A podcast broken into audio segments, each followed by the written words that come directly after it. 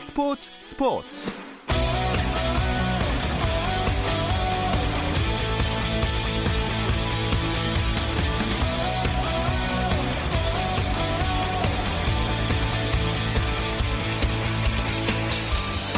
스포츠가 있는 저녁 어떠신가요? 아나운서 김종현입니다. 오늘 하루 스포츠계를 돌아보는 스포츠 타임라인으로 김종현의 스포츠 스포츠 출발합니다.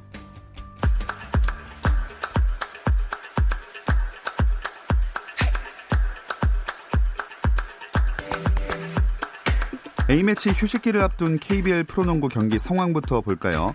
안양 실내체육관에서는 KGC 인삼공사와 전주 KCC의 5라운드 맞대결이 펼쳐지고 있는데요.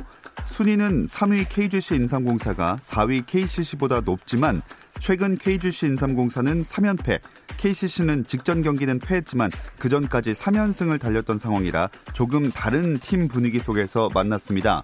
이 경기 현재 4쿼터 진행 중이고요. 점수는 71대 67, 리드는 전주 KCC입니다. 또 잠실 실내체육관에서 원주 DB와 서울 삼성이 대결하고 있는데요. 서울 SK와 공동 1위를 유지 중인 DB 플레이오프를 위해서는 더 이상 연패에 빠져서는 안 되는 삼성 두 팀의 경기 현재 4쿼터 8분 39초 남았습니다. 75대 61로 DB가 앞서고 있습니다. 프로배구 V리그 경기 상황도 정리해 드리겠습니다. 남자부는 OK저축은행 대 현대캐피탈의 경기가 펼쳐지고 있습니다. 두 팀의 세트 스코어 1대1, 현재 3세트 22대 20, 2점 OK저축은행이 리드를 잡았고요. 여자부는 GS칼텍스 대 흥국생명이 만났습니다. 역시나 세트 스코어는 1대1, 3세트 진행 중인 상황에서 아, GS칼텍스가 3세트를 25대 22로 가져가게 됐습니다. 코로나19 여파로 2020 아시아 수구 선수권 대회 개최가 취소되면서 우리나라는 올림픽에 도전할 기회조차 얻지 못하게 됐습니다. 대한수영연맹은 아시아수영연맹으로부터 아시아 수구 선수권 대회가 코로나19의 영향으로 부득이하게 취소됐으며 국제수영연맹의 승인을 받아 2018 자크르타 팔렘방 아시안게임 최종 순위로 2020 도쿄올림픽 아시아 지역 예선을 대체하기로 했다고 통보받았습니다.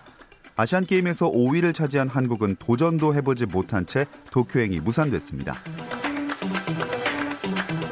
LPGA 투어 ISPS 한다 호주 여자 오픈 첫날 박인비가 보기 2개를 범했지만 이글 1개와 버디 6개를 잡아 6언더파 67타를 쳐 이정은과 함께 선두에 한 타 뒤진 공동 2위에 올랐습니다. 선두에는 7언더파 66타를 기록한 영국의 이워트 샤도프가 자리했고 초청으로 출전한 지난해 한국 여자 프로골프 투어 신인왕 조아연은 넉 타를 줄여 최나연과 함께 공동 7위에 올랐습니다.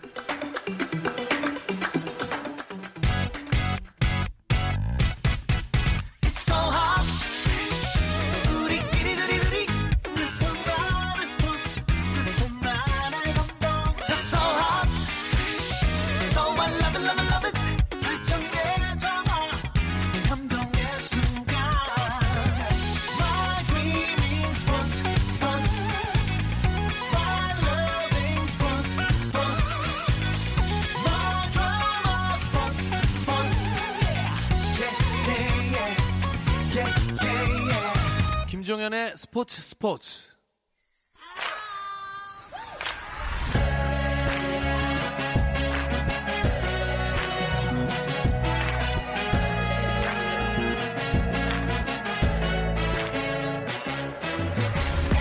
목요일에는 해외 축구 이야기 함께하고 있습니다. 라디오의 발롱도르를 꿈꾸는 이건 김정용의 랄롱도르 시작하겠습니다. 풋볼리스트 김정용 기자부터 인사 나눌게요. 안녕하세요. 안녕하세요. 김정용입니다.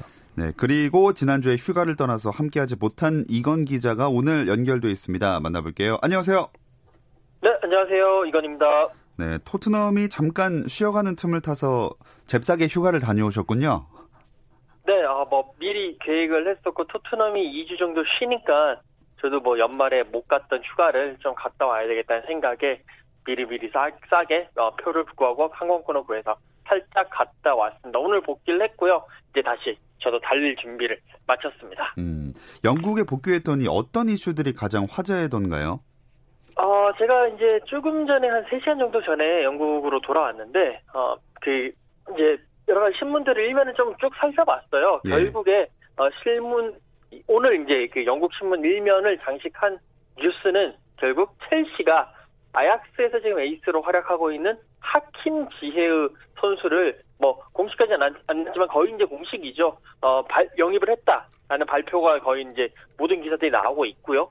한 이적료가 3,800만 파운드 정도 되는데 우리 돈으로 약 한 582억 원이거든요. 그만큼 첼시가 많은 돈을 어, 투자를 했고 어, 올 시즌이 끝나고 다음 시즌에 이제 첼시로 오는 것으로 이제 영입이 이제 확정이 됐습니다. 그리고 어, 이 지예흐 선수가 지난 시즌에 49경기에서 21골 24도움을 하면서 아약스의 돌풍을 이제 견인을 했거든요. 뭐 챔피언스 리그 4강까지도 이제 이끌고 했는데 올 시즌에도 8골 21도움을 기록을 하면서 이 아약스의 뭐 허리라든지 측면이라든지 이쪽으로 다 이제 쓸 수 있는 정말 좋은 자원이 될 것 같, 첼시의 좋은 자원이 될 것 같다라는 어, 그런 분위기가 지금 많이 나오고 있습니다.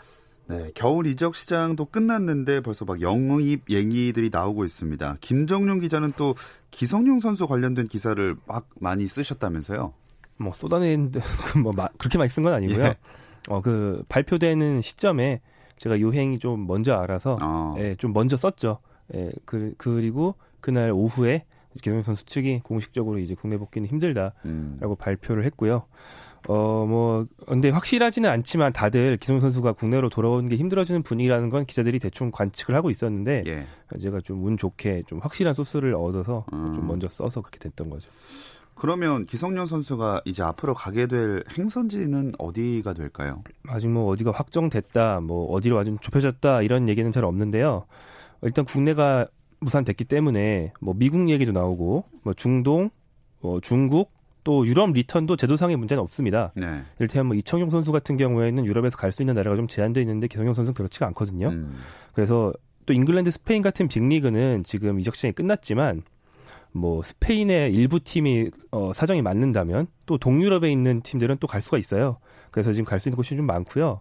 그다음에 최근에 아예 호주에서도 관심이 많아서 기성 선수가 그 고등학교 때 호주에서 살았단 말이에요. 네. 그래서 호주 리그에서 각 팀들한테 벌써 기자들이 기성용이라는 애가 나왔는데 영입할 거냐 어. 이렇게 물어봤어요. 그랬더니 뭐 그중에 브리즈번 로어라는 팀의 파울러라는 감독은 연봉이 너무 비싸서 못 영입한다. 벌써 공식적으로 얘기를 했거든요. 어. 그러니까 이제 세계 곳곳에서 FA인 기성용에 대해서 관심이 네. 높아지고 있는 걸 이게 이런 루트를 통해서 알 수 있는 거죠. 음. 자, 이건 기자, 셀틱에서는 기성용 선수 복귀를 희망하고 있다 이런 소식도 있던데 이게 신빙성이 있는 얘기인가요? 어, 일단 기본적으로 셀틱 같은 경우에도 허리에서 뭔가 이제 선수가 좀 필요했던 분위기긴 했어요. 그렇기 때문에 계속 셀틱에서 기성 선수 원한다. 예전에 뭐 기성 선수도 많이 뛰어고 있기 때문에 뭐 그런 기사들이 나오고 있고 최근에도 셀틱 쪽에 이제 약간 뭐 온라인 매체라든지 이쪽에서 그런 기사들이 나왔습니다. 다만 기성용을 아무리 이제 FA고 이정효가 없이 영입을 한다고 하더라도 셀틱 입장에서는 기성용의 기성용 선수의 주급이 약 한 6만 파운드, 9천만 원 정도 되거든요. 이 정도의 돈을 줄 수는 없다는 것이 어, 지금 셀틱의 분위기고 스코틀랜드 분위기입니다. 그렇기 때문에 기성 선수를 셀틱으로 데리고 오려면 기성 선수가 이제 주급을 그러니까 자기 월급을 많이 삭감을 해 그러니까 삭감해야 될 상황인데 그런 가능성은 그렇게 크, 지 않아 보이고요. 특히나 셀틱이 1월에 그 미드필더 라인에서 이제 기성용 선수 영입이 힘들어지니까 어, 이스마일라 소로라는 선수까지 영입을 하면서 허리 라인을 보강을 했습니다. 뭐 지금 같은 경우는 셀틱의 뭐 지역 언론이라든지 셀틱 팬들의 바람은 있지만 결국에 죽음 문제 때문에 그 월급 문제 때문에 아무래도 기성 선수가 셀틱으로 돌아가는 것은 조금 어렵지 않겠느냐라는 음. 그런 분위기입니다. 네, 기성용 선수 이야기는 내일 축구장 가는 길에서 좀 더 자세히 이제 들어보겠습니다. 근데 손흥민 선수가 짧은 휴식기 사이에 잠깐 귀국을 했더라고요. 네, 어, 사실 기자들도 많이들 몰랐는데요. 어제 대한축구협회에서 청소년들에게 현장 직업 학습을 시켜주는 그런 행사를 했어요. 그런데 참가자들이 모여 있는데 갑자기 손흥민 선수가 쑥 등장하더니 네. 어, 사람들이 좀 이렇게 멍해 있으니까 아, 환호가 이거밖에 안 되냐 이런 말을 아. 하면서 되게 재치 있게 등장하는 일이 있었고요. 이게 사실 손흥민 선수 입장에서도 꼭 필요한 일이기도 했는데요. 손흥민 선수가 아시안 게임 금메달로 병역 혜택을 받았지만 이제 많은 분들이 오해하시는 게 병역 면제라고들 알고 계신데 그게 아니고 그 약 일종의 대체 복무 개념으로 네. 축구계에서 쭉 종사를 해야 되고 또 봉사 활동도 해야 되거든요. 음. 근데 그 중에 영국 현지가 아니고 한국에서 해야 되는 봉사 활동이 필수로 이제 몇 시간 정도 이제 배정이 돼 있는데 이번 손흥민 선수의 그 어, 일은 대한축구협회 행사에 뭐 참여했다 이게 아니고 엄연히 그 청소년들을 위한 일이었기 때문에 어. 예, 공익적인 봉사활동으로 들어가거든요. 그러니까 손흥민 선수는 틈날 때마다 이런 거를 이제 해야 어. 되는 그런 의무가 있는 거죠. 네, 또그 현장에 있었던 팬들이 가장 좋았을 것 같습니다. 이건 기자, 지금은 손흥민 선수 다시 영국에 있는 건가요? 네, 어, 그 토트넘이 이제 어제 12일부터 다시 어, 훈련을 재개를 했습니다. 그동안에 뭐 손흥민 선수도 한국에 다녀왔고요. 뭐 에릭 다이어 선수 같은 경우에는 저가 항공 타고 또 왔다 갔다 하는 게 화제가 되기도 했고 뭐 많은 선수들이 토트넘 선수들이 약간 짧은 휴가를 즐기고 어제 다 돌아오면서 훈련을 시작을 했고요. 뭐 삼아서 이제 손흥민 선수 같은 경우에는 이제 손흥민 선수 그 에이전트 쪽이랑도 이야기를 좀 해봤는데 사실 그 행사 말고 어, 한국에서 계속 푹 쉬었다고 해요. 그냥 어. 뭐 지인들을 조금 뭐 지인들 거의 안 만나고 그냥 거의 와서 맛있는 거 먹고 푹 쉬었는데 그거 이제 그 봉사활동 한 것이 갑자기 이슈가 돼가지고 사실 자기는 조용히 왔다가 가려고 했는데 좀 이슈가 이제 자기 의도가 다르게 돼가지고 조금 당혹스럽고 당황스러워한다라는 음. 그런 뒷 얘기도 지금 좀 들리고 있는 상황입니다. 네, 사실 이제 손흥민 선수가 뭘 한다고 해서 조용히 넘어갈 수 있는 사람이 아니기 때문에 어쩔 수 없는 일인 것 같기도 합니다. 이제 돌아가서 훈련을 시작했는데 다음 경기 득점에 성공하면 다섯 경기 연속골이 되는 거죠? 네, 에스턴 빌라의 어, 프리미어리그 26라운드 경기, 16일에 열리는 경기를 준비하고 있는데요. 앞선 4경기 연속골로 손흥민 선수가 기세가 좀 많이 올랐다가 뭐 휴식기로 어떻게 보면 좀 끊겼다고도 할 수 있는 상황입니다. 네. 애스턴 빌라를 상대하는 원정 경기인데 빌라가 어, 프리미어리그 20팀 중에 17위로 상당히 부진하고 그러니까 전력이 좀 약한 팀이에요. 다만 이제 빌라가 최근에 리그컵에서 레스터 시티를 상대로 깜짝승을 거두면서 결승까지 진출해서 좀 화제를 모은 음. 바가 있죠. 이 팀에 이제 4년 전부터 계속 천재란 소리를 들었는데 천재 모습을 못 보여줬던 잭 그릴리시라는 어, 영국 미드필더가 있는데 이 선수가 이번 시즌은 진짜로 천재의 모습을 보여주고 있어서 뭐 토트넘 입장에서도 그게 아주 만만한 상대는 아니다 음. 이렇게 보여 이렇게 관측이 되고 있습니다. 네, 손흥민 선수의 득점도 중요하지만 토트넘이 승리를 거두는 게 더 필요한 상황이죠. 네, 어, 순위표를 잠깐 말씀드리면 중요한 건 이제 4위에 드는 거죠. 4위까지 들어야 다음 시즌 챔피언스리그를 나갈 수 있으니까요. 네, 토트넘이 4위 첼시보다 승점 4점이 뒤처진 6위고요. 격차가 크지가 않습니다. 그 사이에 있는 팀이 셰필드인데 셰필드가 토트넘보다 26라운드 6라운드를 먼저 했고 그 26라운드에서 이겨서 잠깐 역전한 거거든요. 네. 그러니까 이번 경기를 만약에 토트넘이 이기면 셰필드를 다시 제치고 5위는 확실히 되찾을 수 있고 어 그리고 첼시가 이번 상대가 맨체스터 유나이티드입니다. 그래서 첼시는 이제 승률 비교적 낮기 때문에 토트넘으로서는 승점 차를 줄일 좋은 기회가 왔죠. 네, 하지만 이 경기를 잡는다 해도 이건 기자, 이 경기를 시작으로 해서 강행군이 쭉 기다리고 있지 않습니까? 네, 또 다른 토트넘 입장에서 또 다른 고비가 또 찾아오고 있는데 아, 그 애스턴 빌라 원정을 다녀오고 난 이후에 아, 20일에 아, 라이프치히 독일의 또 이제 요즘 잘 나가는 라이프치히야 UEFA 챔피언스리그 16강 1차전을 홈에서 치릅니다. 그리고 이틀 후에 첼시 원정을 가서 또 맞대결을 치르고요. 뭐 이런 식으로 해서 엿새간 세 경기를 치르는 일정이거든요. 지금 이 강행군에서 아, 과연 뭐 손흥민 선수도 그렇고 다른 선수도 그렇고 토트넘이 어떤 모습을 보여주느냐에 따라서 올 시즌에 그 목표했던 뭐 챔피언스 리그 어, 진출권 확보라든지 여러 가지 또 챔피언스 지금 뛰고 있는 챔피언스 리그에 또 어느 정도까지 올라갈 수 있느냐 어, 이런 어, 이제 결과가 지금 이 순간에 많이 좌우되지 않을까라는 어. 그런 지금 많은 뭐 분석과 많은 예상들이 나오고 있습니다. 네. 근데 신종 코로나 바이러스 이거 코로나 19 때문에 스포츠계가 많이 직격탄을 맞는데 영국이나 유럽 상황은 어때요?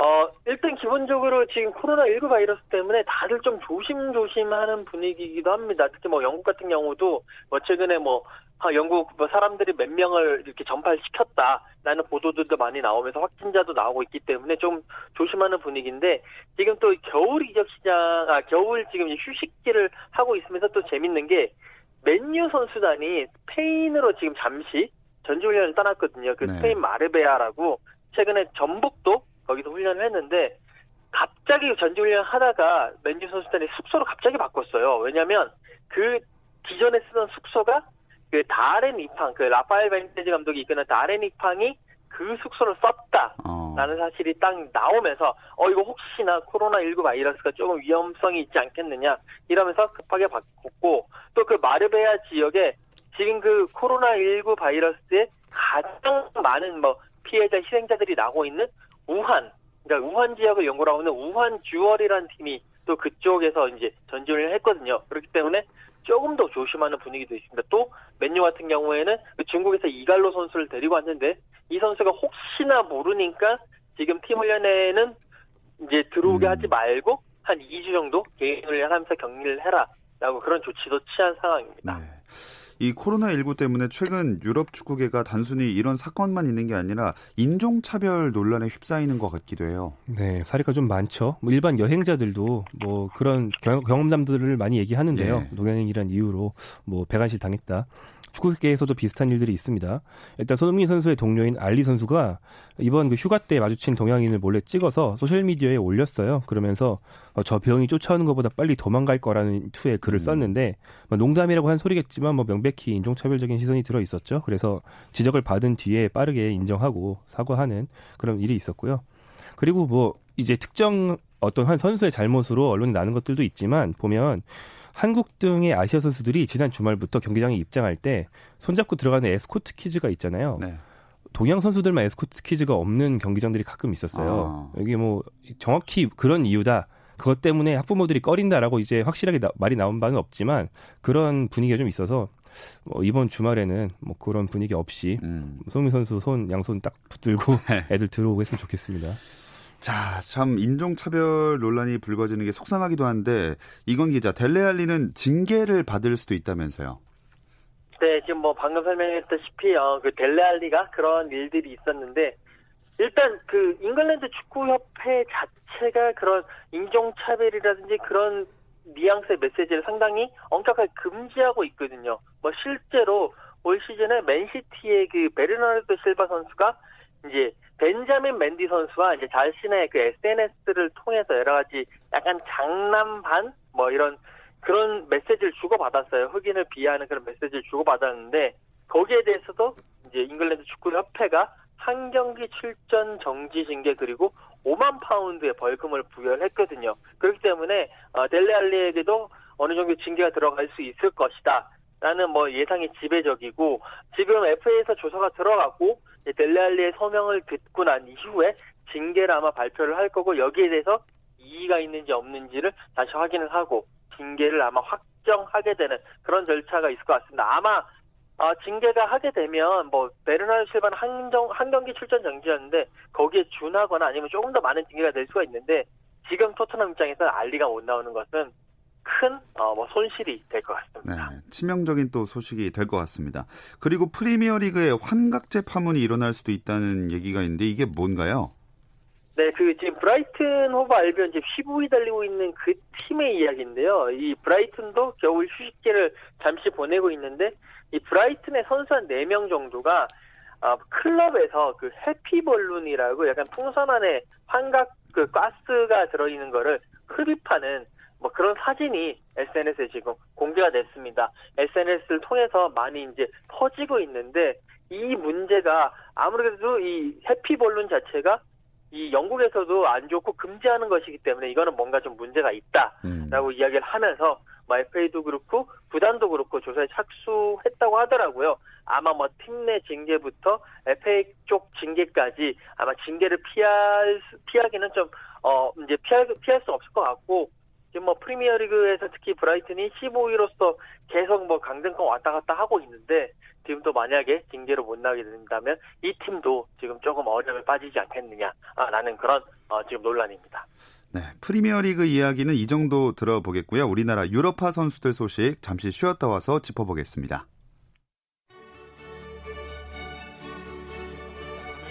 Messi, Messi, Messi, Messi, Messi, Messi, immens Messi, encara Messi, encara Messi, encara Messi, encara Messi, encara Messi, encara Messi, encara Messi, encara Messi, encara Messi, encara Messi, encara Messi, encara Messi, gol, gol, gol, gol, gol, gol, gol, gol, gol, gol, gol, gol, gol, gol, gol, gol, gol, gol. 현장의 소리, 레전드들의 이야기. 스포츠 스포츠에서 모두 다 만나보세요. 김종현의 스포츠 스포츠. 해외 축구 이야기를 나누는 라디오의 발롱도르 이건 김정용의 랄롱도르 함께하고 계십니다. 자 이제 골 소식을 다시 또 소개를 해드려야 되는데 며칠 전에 석현준 선수와 백승호 선수가 의미 있는 골맛을 봤습니다. 이건 기자 전해주시죠. 네, 어, 백승호 선수, 석현준 선수, 아, 정말 오랜만에 정말 좋은 어, 골 소식을 딱 전해줘서 저도 상당히 기분이 좋았습니다. 백승호 선수 같은 경우에는 어, 8일 새벽이었는데요. 어, 디나모 드레스덴 그 원정 경기 21라운드 원정 경기에서요. 어, 이제 골을 넣었습니다. 어, 사실 백승호 선수가 이제 1등을 지고 있다가 전반 8분에 동점을 만드는 동점골을 넣었는데 어, 다름슈타트 특히 독일 무대에서 이제 첫 골이었고요. 사실 백승호 선수가 뭐 지난 시즌 성인 무대에서 뭐 스페인 무대에서 한 골, 페랄라다에서 한 골 뭐 이런 식으로 넣었었는데 이게 어떻게 보면 이제 1군 무대는 정확히 아니고 약간 2군이라든지 그런 뭐 3부 리그 이런 무대에서 골을 넣다가 드디어 독일 무대에 와가지고 특히나 완전히 이제 풀타임 1군 선수로서 골을 넣은 어, 뭐 그런 의미가 있을 것 같고요. 석현준 선수는 이제 또 같은 이제 8일이었죠. 트루와의 그 트루와에서 열린 그 어, 샤토루와의 그런 홈 경기에서 전반 12분 결승골 터트렸습니다. 어, 트루와는 2대 0으로 승리를 하면서 4연패 부진에서도 벗어나게 됐고요. 석현 선수가 사실 랭, 랭스에서 뛰다가 1년 반 만에 다시 트루아로 돌아왔는데 트루아 유니폼을 다시 입고 이제 나선 이제 두 번째 경기 만에 아, 다시 골을 집어 넣으면서 확실히 석현준 선수는 랭스보다는 트루아 스타일이다. 아, 음. 아, 트루아에 빨리 녹아들고 있다라는 것을 입증을 했습니다. 자, 백승호 선수가 골맛을 보고 나서 김정용 기자, 김학범 감독이 좀 어떤 생각을 했을지 궁금해요. 네, 어, 백승호도 그렇고 석현준도 뭐 와일드카드 공격수 후보군에 있기 때문에 네. 두골 다 김학범 감독에게도 의미 있는 골이었을 것 같습니다. 뭐 원래 뽑을 생각을 하던 선수였기 때문에 당연히 그 골을 보고 흐뭇해했을 것 같고요. 김학범 감독이 재작년 아시안 게임 때까지만 해도 백승호 선수를 직접 보고 결국엔 안 뽑았어요. 그때는 뭐 체력이나 이런 프로 선수로서 시즌 쭉 뛰던 시기가 아니었기 때문에 네. 대회 준비가 안 됐다고 봤던 거거든요. 그때 이제 이걸 두고 갈등으로 묘사하는 식의 보도도 있어서 좀 문제가 생기기도 하고 그랬는데 그런데 백승호 선수가 지금처럼 잘 뛰면서 경기 체력을 쭉 유지해 준다면 어, 멤버를 뽑을 때 아주 좋은 카드가 하나 더 있는 거니까 음. 이런 식의 고민은 김학범 감독에게는 행복한 고민거리를 던져주는 거죠. 네, 뭐 올림픽 이야기로 자연스럽게 넘어가게 되는데 그 모하메드 살라 2020 도쿄 올림픽 출전 여부가 또 축구 팬들에게 관심사네요. 네, 이집트 축구협회에서 모하메드 살라를 꼭 뽑겠다라는 의지가 아주 강합니다. 예전 인터뷰에서도 여러 번 나왔어요. 그러니까 와일드 카드 중에서 1순위가 아니고 올림픽 축구 남자 축구 스쿼드 18, 명 중에서 살라가 첫 번째다. 음. 이런 식으로 얘기를 계속 해왔거든요. 그리고 어제 한 번 더 가리브 감독이 이집트 현지 인터뷰에서 현재까지 유일하게 결정한 와일드카드가 살라라고 단언을 했습니다. 네. 근데 올림픽은 피파 주간 A매치데이에 열리는 대회가 아니기 때문에 소속팀이 보내줘야 할 의무는 없거든요. 그래서 가리브 감독은 리버풀이 참가를 허용해주면 좋겠다고 에둘러서 부탁한 투의 인터뷰를 했고요. 살라의 에이전트는 어 약간 좀 지금 한쪽 편을 들면 안 되겠죠. 그래서 유보적인 네. 입장으로 얘기를 했습니다. 자, 살라가 제일 곤란할 것 같습니다. 이건 기자, 리버풀이 당연히 쉽게 보내주진 않겠죠?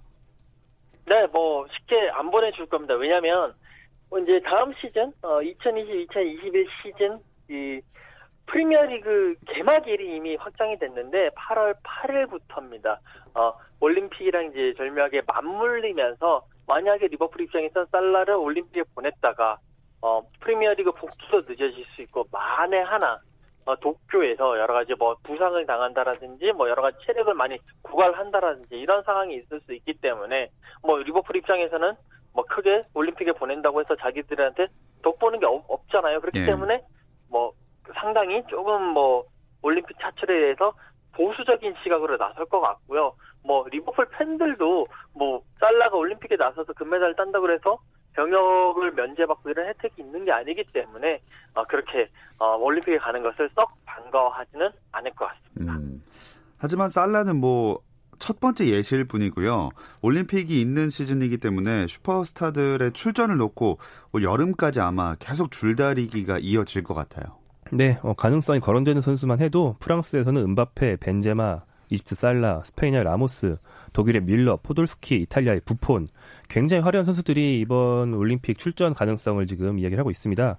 이게 새로운 현상이에요. 어, 축구계에 이런 게 없었거든요. 그다음 네. 올림픽은 축구 선수들 입장에서는 꼭 나가고 싶은 대회는 아니었는데 그래서 한국이 유독 올림픽에 목을 매는 걸 보고 한국이 국가주의적이다 뭐 이런 음. 식의 분석도 많이들 했었죠. 그런데 이제는 선수들의 문화가 좀 바뀐 것 같아요. 자기 경력에 트로피를 하나 더 추가할 좋은 기회라고 보는 것 같고 뭐 월드컵과 다른 방식으로 세계 챔피언이 될 기회니까 선수들이 욕심을 많이 내는 것 같습니다. 음. 우리나라는 아까 얘기했던 백승호 선수랑 뭐 이강인, 권창훈 선수 등이 포함되겠죠? 네, 이강인 선수는 백승호, 정우영과 함께 김학범 감독이 주시하는 그 연령 맞는 유럽파, 3대 유럽파라고 보시면 되겠고요. 권창훈 선수는 와일드카드 후보 중에서 가장 유력하다고 이야기되는 선수인데 병역 혜택을 받지 않은 국가대표급 공격수 중에서 가장 뛰어난 음. 선수기 때문에 후반기에 프라이브르크에서 좋은 모습 보여준다면 아마 뽑힐 것 같습니다. 네. 자, 이건 기자는 그나저나 이제 영국에서 어떤 경기 취재 가시나요?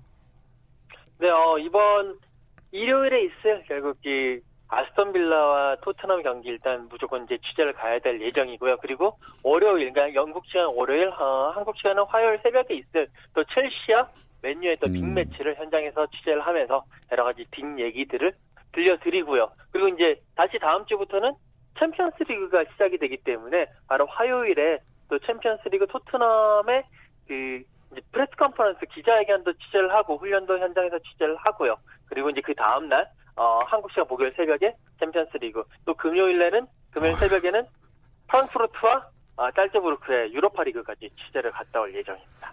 네, 아, 알차게 취재를 하시고 저희와 다음 주에 또 재미난 이야기 많이 들려주시기 바라겠습니다. 이건 기자와는 여기서 인사 나눌게요. 고맙습니다. 네, 감사합니다. 자, 김정용 기자와 마저 이야기 나눠보겠습니다. 유럽 축구 팬들이 주목하고 있는 주말 매치업을 한번 짚어볼까요? 네, 어, 이제 주말까지 안 가고 당장 다가오는 금요일 새벽에 어, 이탈리아 컵 대회인 코파 이탈리아에서 AC 밀란과 유벤투스의 빅매치가 있습니다. 어, 이게 이탈리아 컵 대회 준결승 1차전인데요. 밀란 홈구장이 되게 커서 매진이 잘 안 되는데 이번엔 7만석 매진이 됐다고 오. 하는 굉장히 주목받는 경기가 있고요. 그리고 이제 일요일 새벽 2시 30분에 노리치 대 리버풀이 있는데 빅매치는 아니지만 리버풀이 이제는 계속 이기냐, 예. 대체 언제 지냐 그렇죠. 늘 관심사기 때문에 좀 궁금한 경기고요. 그리고 날짜가 좀 오묘한데 화요일 예. 주말 예. 지나서 화요일 새벽 5시에 첼시와 메뉴의 경기가 있습니다. 네, 이게 그 휴식기 때문에 경기들이 주중에 열리는 경우가 많아지는 것 같습니다. 어, 마지막으로 하나만 더 이적 시장 이야기를 짧게 해보면 제이든 산초가 여름에 이적할 수 있다는 얘기도 나왔어요. 네, 아까 말한 첼시의 지에흐에 이어서 산초도 굉장히 뜨거운데요. 어, 산초 같은 경우에는 독일 도르트문트에서 뛰는 천재 공격수죠. 근데 잉글랜드 사람이라서 프리미어리그와 계속 연결되고 있어요. 근데 지금 최근에는 맨유가 가장 많은 이적료를 제시해서 데려갈 음. 수 있다라는 뉴스가 나왔는데 바로 이 선수가 맨체스터 시티 유소년 팀 출신이라서 아. 맨체스터 시티가 우선 협상권이 있다. 그래서 맨체스터 시티 현재 윙어인 르로이 자네 선수가 독일 리그로 리턴하면 그 자리를 산초로 메우려고 네. 맨시티가 아하. 먼저 찜했다. 뭐 이런 뉴스가 나오고 있습니다. 네, 역시 이, 이런저런 이야기 나눠봤습니다. 풋볼리스트 김정용 기자와 인사 나눌게요. 고맙습니다. 고맙습니다. 내일도 저녁 8시 30분에 함께 해 주세요. 김종현의 스포츠 스포츠.